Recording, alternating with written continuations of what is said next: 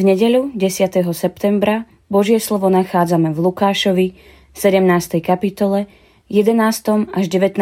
verši takto. Na ceste do Jeruzalema prechádzal Ježiš naprieč Samáriou a Galileou. Keď vchádzal do jednej dediny, stretol desať malomocných mužov. Už zďaleka zastali a hlasno kričali Ježiš, učiteľ, zmiluj sa nad nami. Keď ich uvidel, povedal im, chodte a ukážte sa kňazom. A keď odchádzali, boli očistení. Jeden z nich len čo spozoroval, že je uzdravený, vrátil sa a mocným hlasom oslavoval Boha. Pri Ježišových nohách padol na tvár a ďakoval mu. Bol to Samaritán. Vtedy Ježiš povedal, neboli vari očistení desiati? Kde sú ostatní deviati?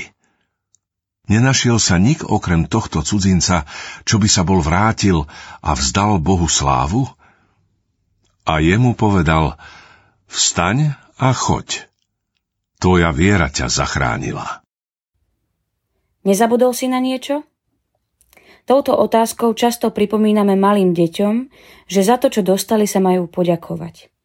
Dnešný text hovorí o tom, že ďakovať nezabúdajú len deti, ale často aj dospelí, ktorí dostali niečo oveľa vzácnejšie než čokoládu či malý darček.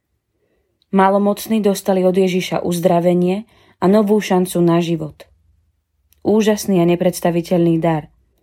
Ale len jeden sa vrátil, aby sa mu poďakoval – Obávam sa, že v našej dobe je ten pomer nevďačných k vďačným ešte horší. Koľký z tých, ktorí počuli Ježišove slova uzdravenia, majú potrebu poďakovať sa mu zaň v kostole aspoň raz v týždni? A my, ktorí tam chodíme, sme mu vďační? Uvedomujeme si, čo nám Boh v Kristovi dal? Moje srdce má problém s vďačnosťou. Keď nemám chuť spievať piesne chvály a vďačnosti, je to neklamný signál toho, že mi uniká niečo podstatné. Zabudla som, kto som pred Bohom a čo mi dal. Zamotala som sa do vlastných lží o tom, kto skutočne som. Odpusť, pane.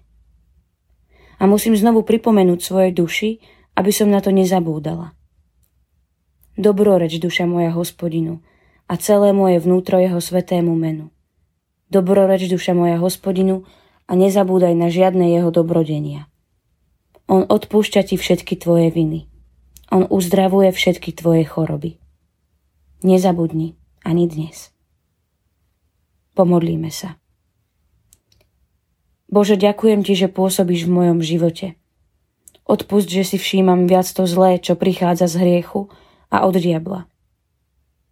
Daj mi srdce plné radosti z Teba, aby uvidelo Tvoje dobré diela. Amen.